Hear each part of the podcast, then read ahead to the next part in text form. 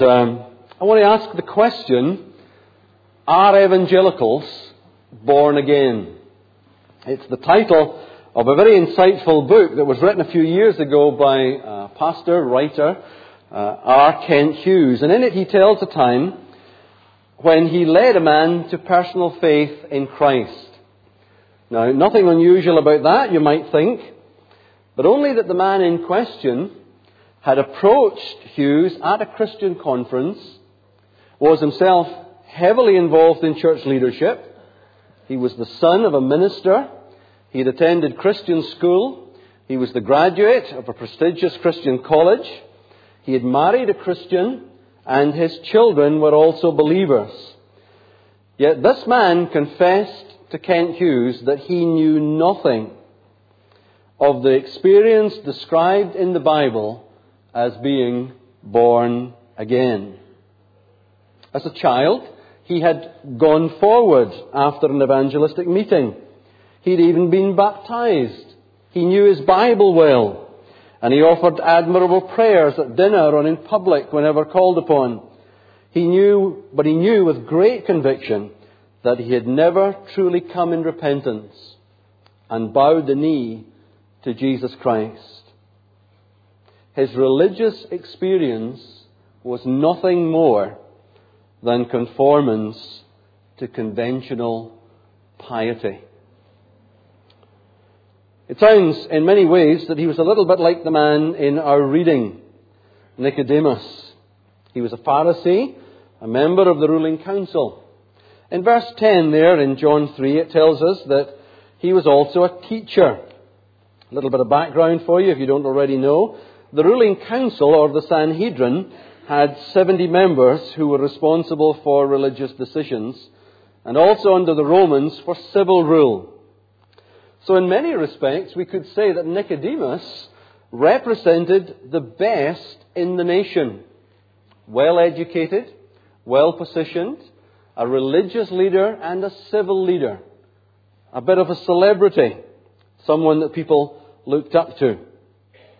But Jesus explains to Nicodemus that religious knowledge, social standing, political influence, and ethnicity are not a sufficient basis for a relationship with God. Jesus says a person must be born into God's family by the Holy Spirit. Now, the theological word we use to describe the experience of being born again is regeneration. That word regeneration only appears twice in Scripture, in Matthew 19:28 and Titus 3:5, and it literally means new birth. In Matthew 19 and 28, it says there, Jesus said to them, I tell you the truth, at the renewal, that is the regeneration of all things, when the Son of Man sits on his glorious throne, you who have followed me will also sit on twelve thrones, judging the twelve tribes of Israel. But in Titus 3 and 5, Paul says, Jesus, He saved us, not because of righteous things we had done, but because of His mercy. He saved us through the washing of regeneration, or rebirth, as the NIV translates it, and renewal by the Holy Spirit.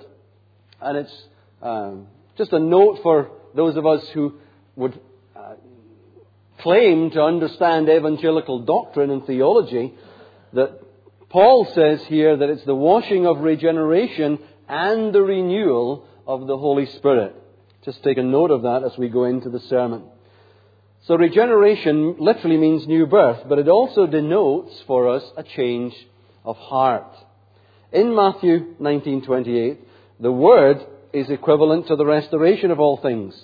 But here in Titus 3 and 5, it signifies a change of heart, elsewhere spoken of in the Bible as, first of all, a passing from death to life, or becoming a new creature in Christ Jesus, being born again, as in our scriptures tonight. In Romans 12 and 2, a renewal of the mind, and Ephesians 2 and 6, the resurrection from the dead, and Ephesians 2, 5, 1 and 5, being made alive. These are all aspects of the same theme that we're looking at tonight in regeneration. Now, this change of heart is ascribed to the work of the Holy Spirit.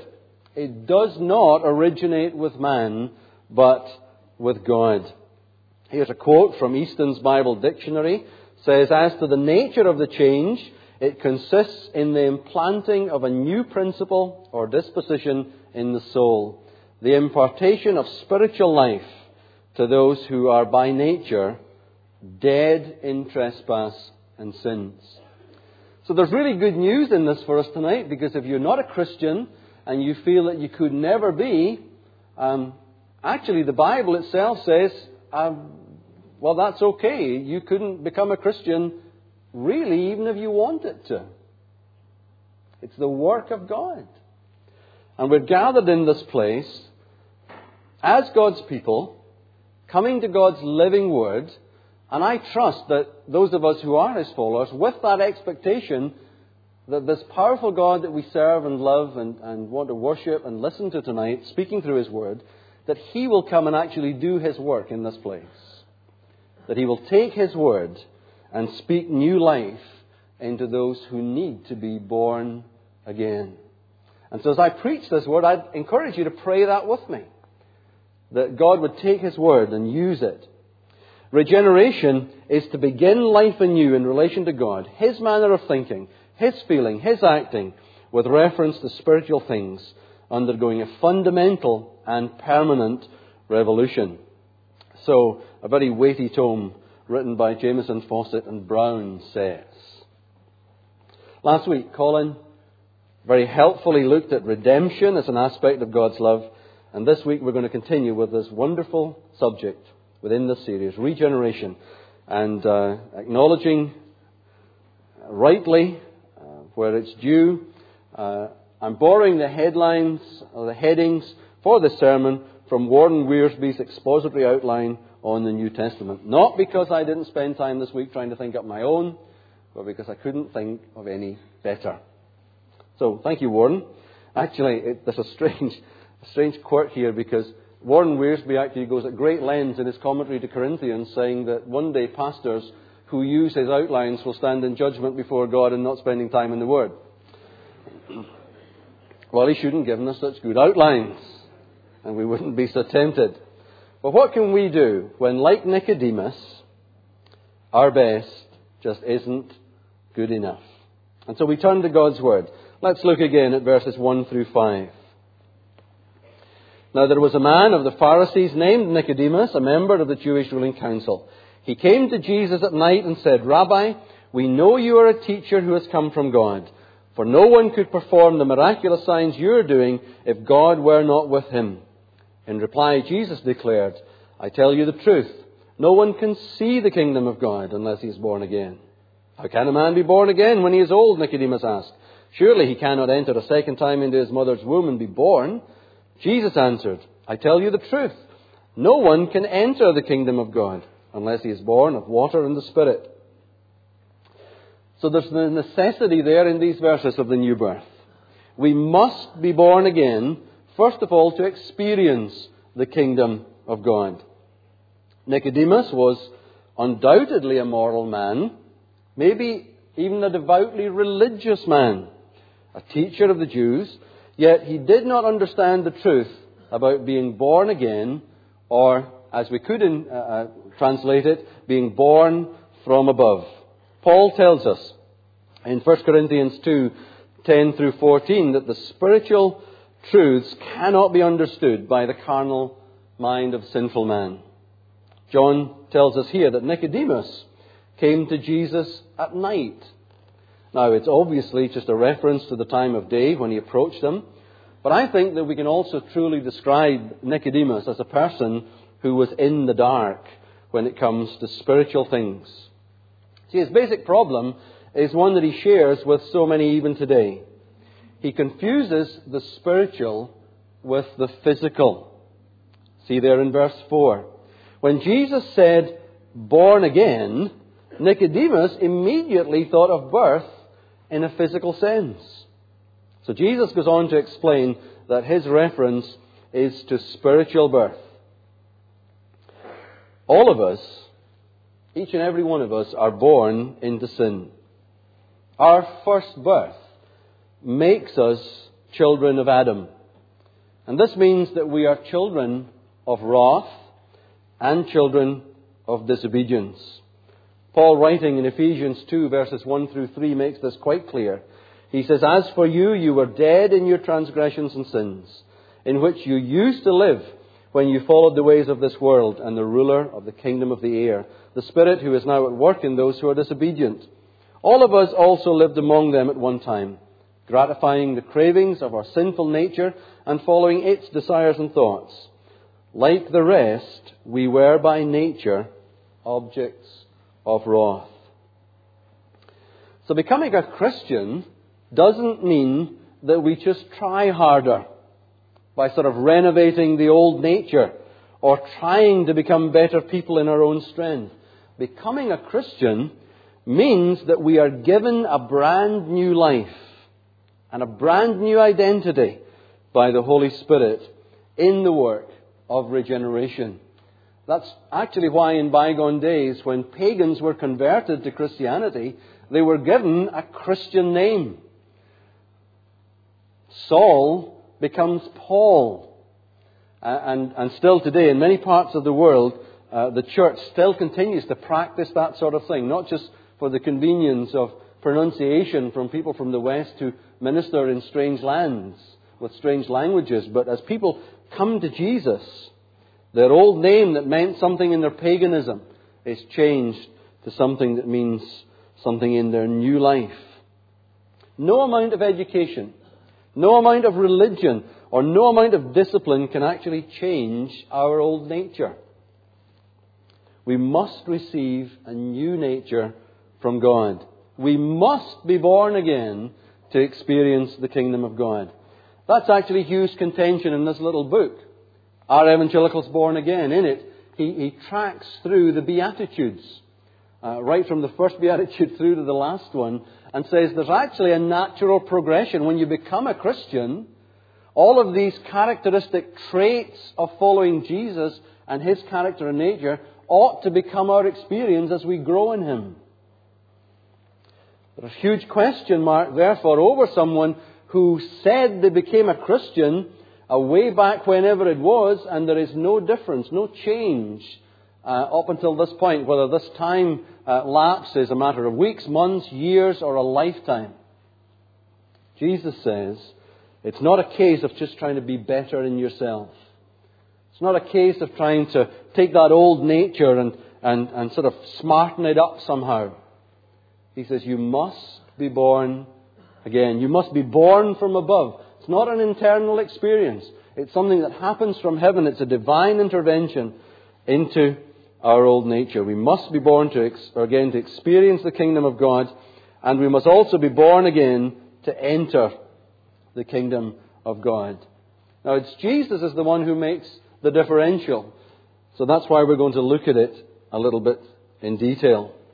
Paul describes the kingdom of God in Romans 14:17 thus. He says, for the kingdom of God is not a matter of eating and drinking, but of righteousness, peace, and joy in the Holy Spirit. So there's Paul giving us a definition of what the kingdom of God is about. Remember, Jesus says that, that my kingdom is not of this world. And he describes in, in, in numerous parables uh, various aspects of kingdom principles or the nature of the kingdom of God. And none of them relate to something that is in the physical or the temporal or that which you know, we can see, feel, touch, taste, etc. It has a spiritual dimension to it. So, in other words, the kingdom has nothing to do with our immediate experience in the physical world in which you and I live.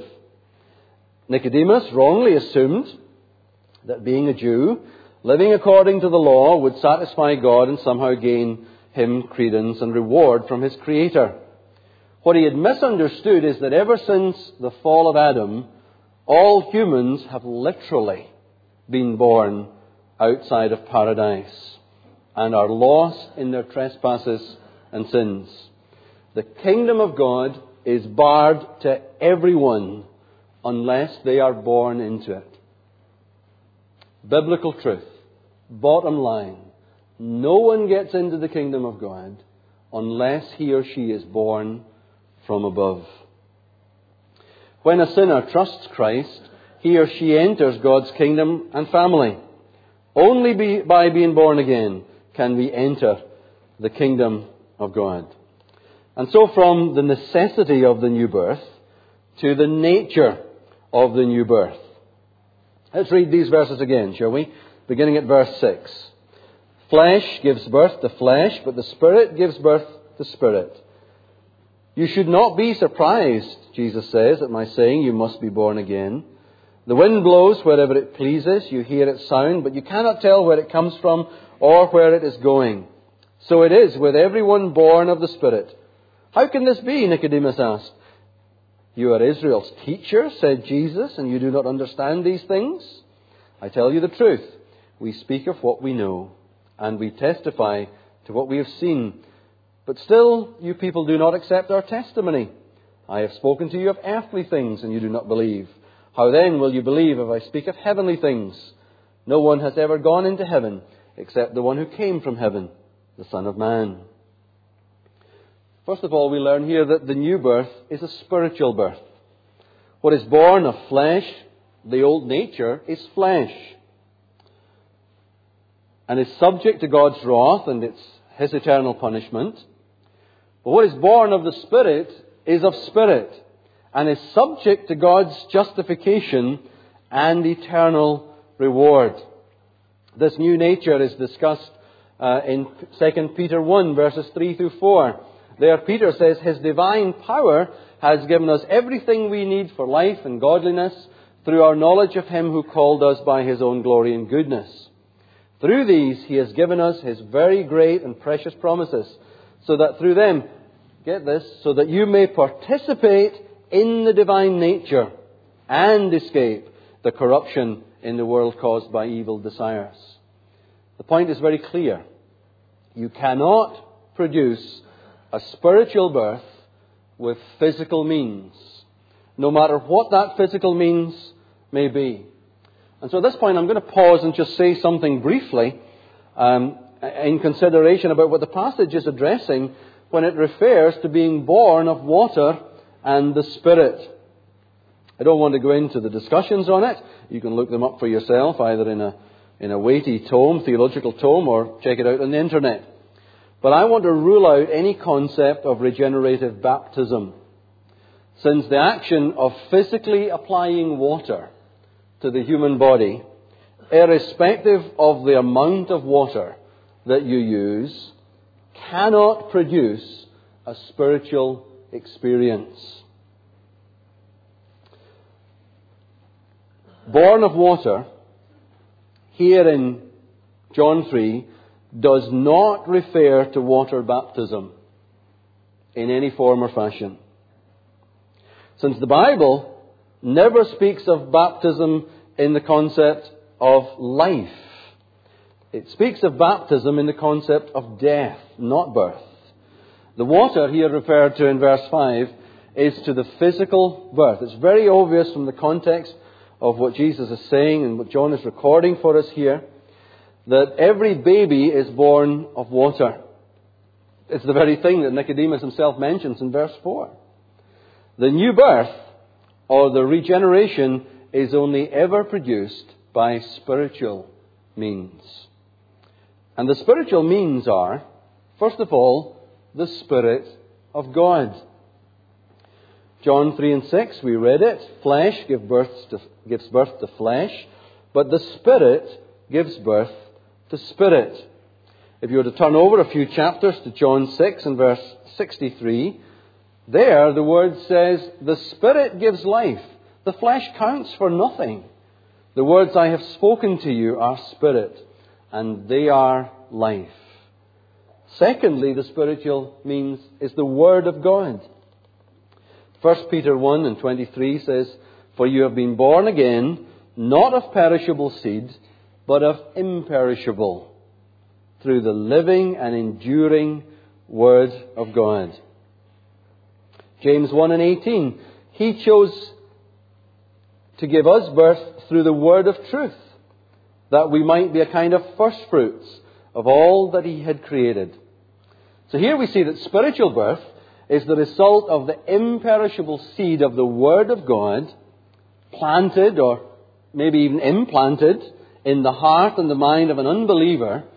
And then the Holy Spirit uses that word to produce faith that responds to the challenge to repent from sin.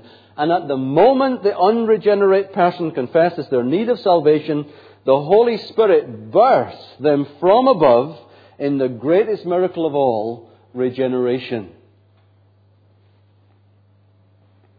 The new birth is a spiritual birth, but it is also a mysterious birth. Verse 8 contains a little bit of a wordplay that cannot actually be adequately expressed in English. I'm sure you're familiar with the Greek word pneuma. Some of you may be familiar with the Greek word pneuma spelt incorrectly, um, but spelt correctly and, and translated and understood correctly, it means both wind and spirit. So what Jesus is actually saying here is that the work of the Spirit, pneuma, is invisible and mysterious like the blowing of the wind, pneuma. Man controls neither, is the point I think is being made here. Both are mysterious. So Jesus gently, yet very directly challenges Nicodemus' ignorance regarding the renewing work of the Holy Spirit. I wonder if the Lord's tone was ever sarcastic. Certainly his words are. He says, If you're Israel's teacher, then surely you must be familiar with such things as spiritual renewal. Because it's a concept not simply contained in the New Testament. It's there in the Old Testament, in Ezekiel 37, in the prophecy concerning the valley of the dry bones. God breathes his life into the dead skeletons. And further promises, in addition to that action of, of regenerating them in the prophecy, he promises to put his spirit within them.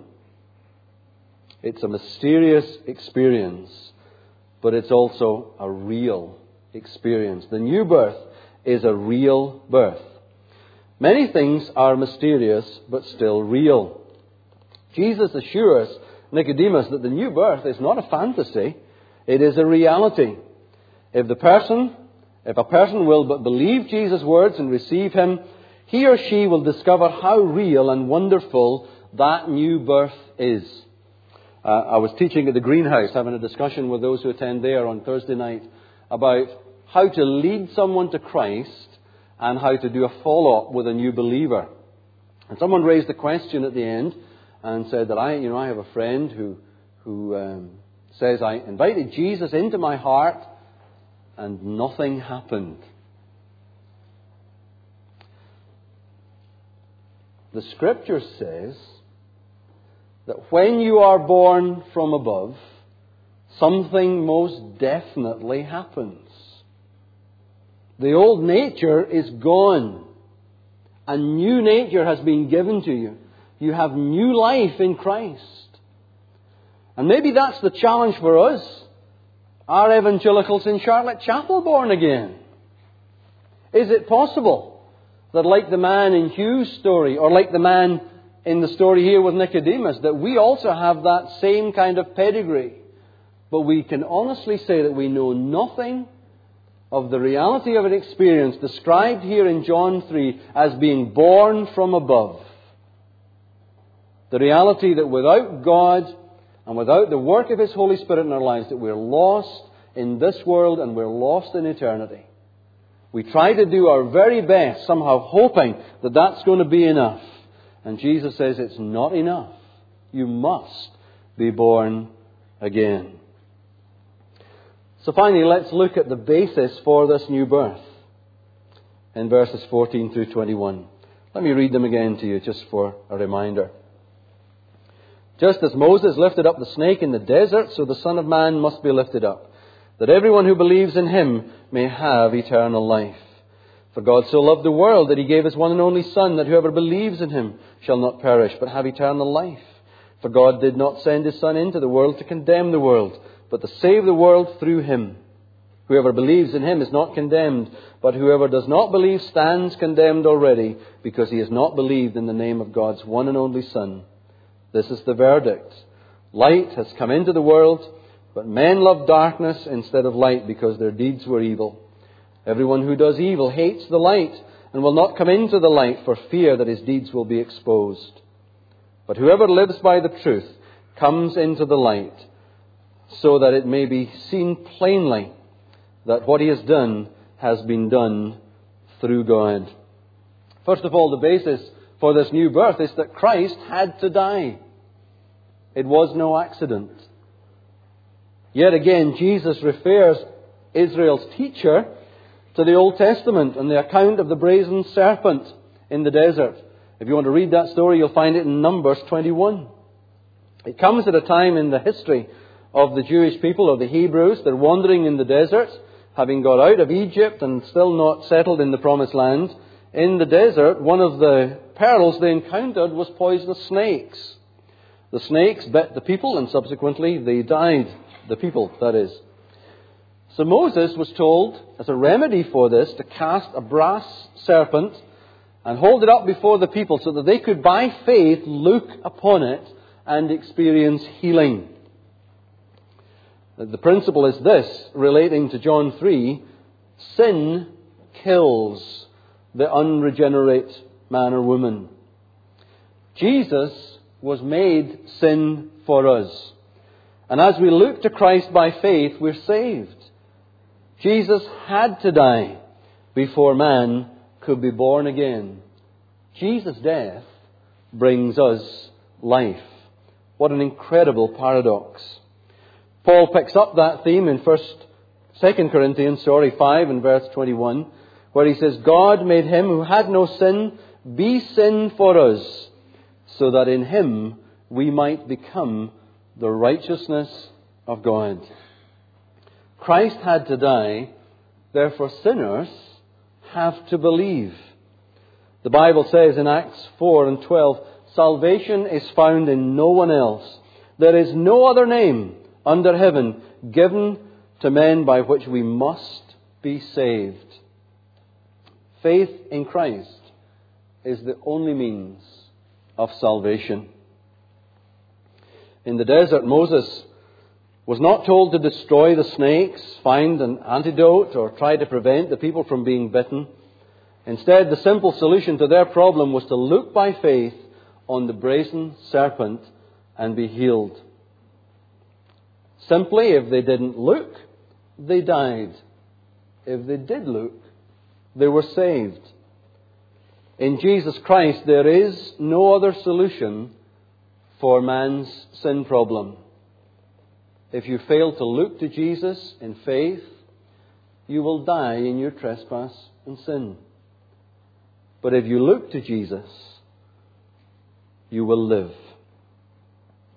Those who refuse to look by faith to the Son of God and believe in His saving work on the cross, where He died for the sin of the world, are lost forever and remain under God's condemnation.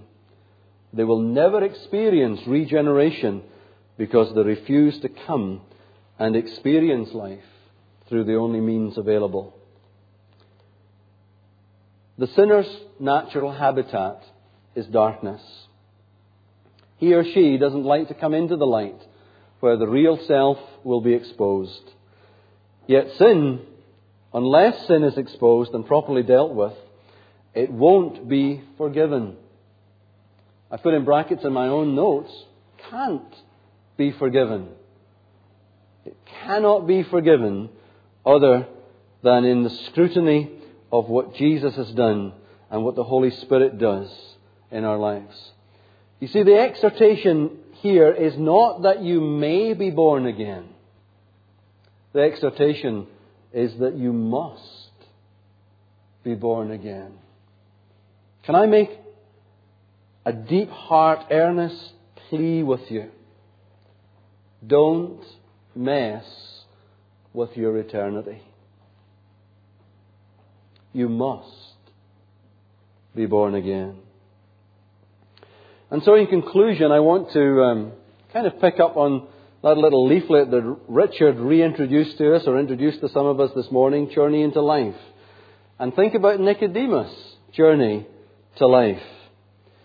Nicodemus' journey to life follows a fairly familiar pattern, and I don't have time to look up the scriptures with you.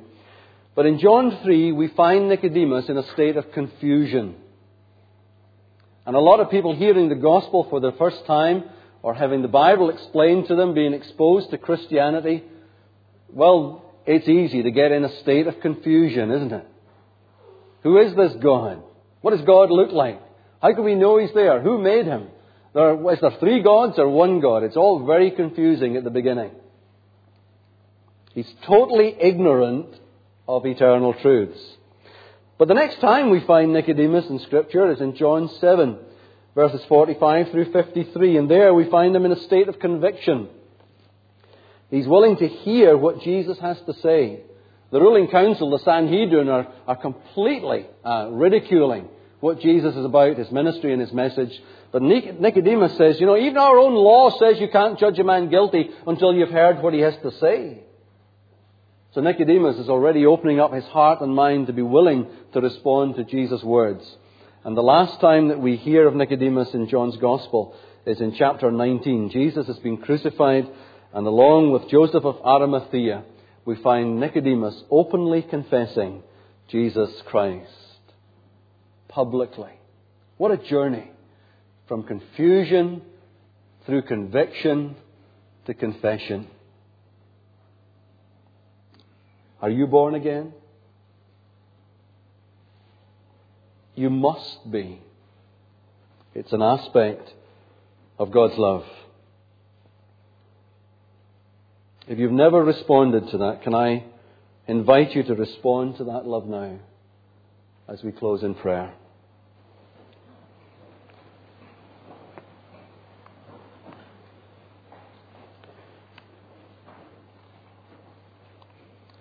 If the Spirit of God is taking the Word of God and applying it to your own heart tonight, can I encourage you to pray along with me a very simple prayer of confession and invitation for Jesus to save your soul? Just pray after me quietly in your own heart or mind. Lord Jesus, I know that I am a sinner. I know that I need you to save me. Lord, will you please do that as I ask you? Amen.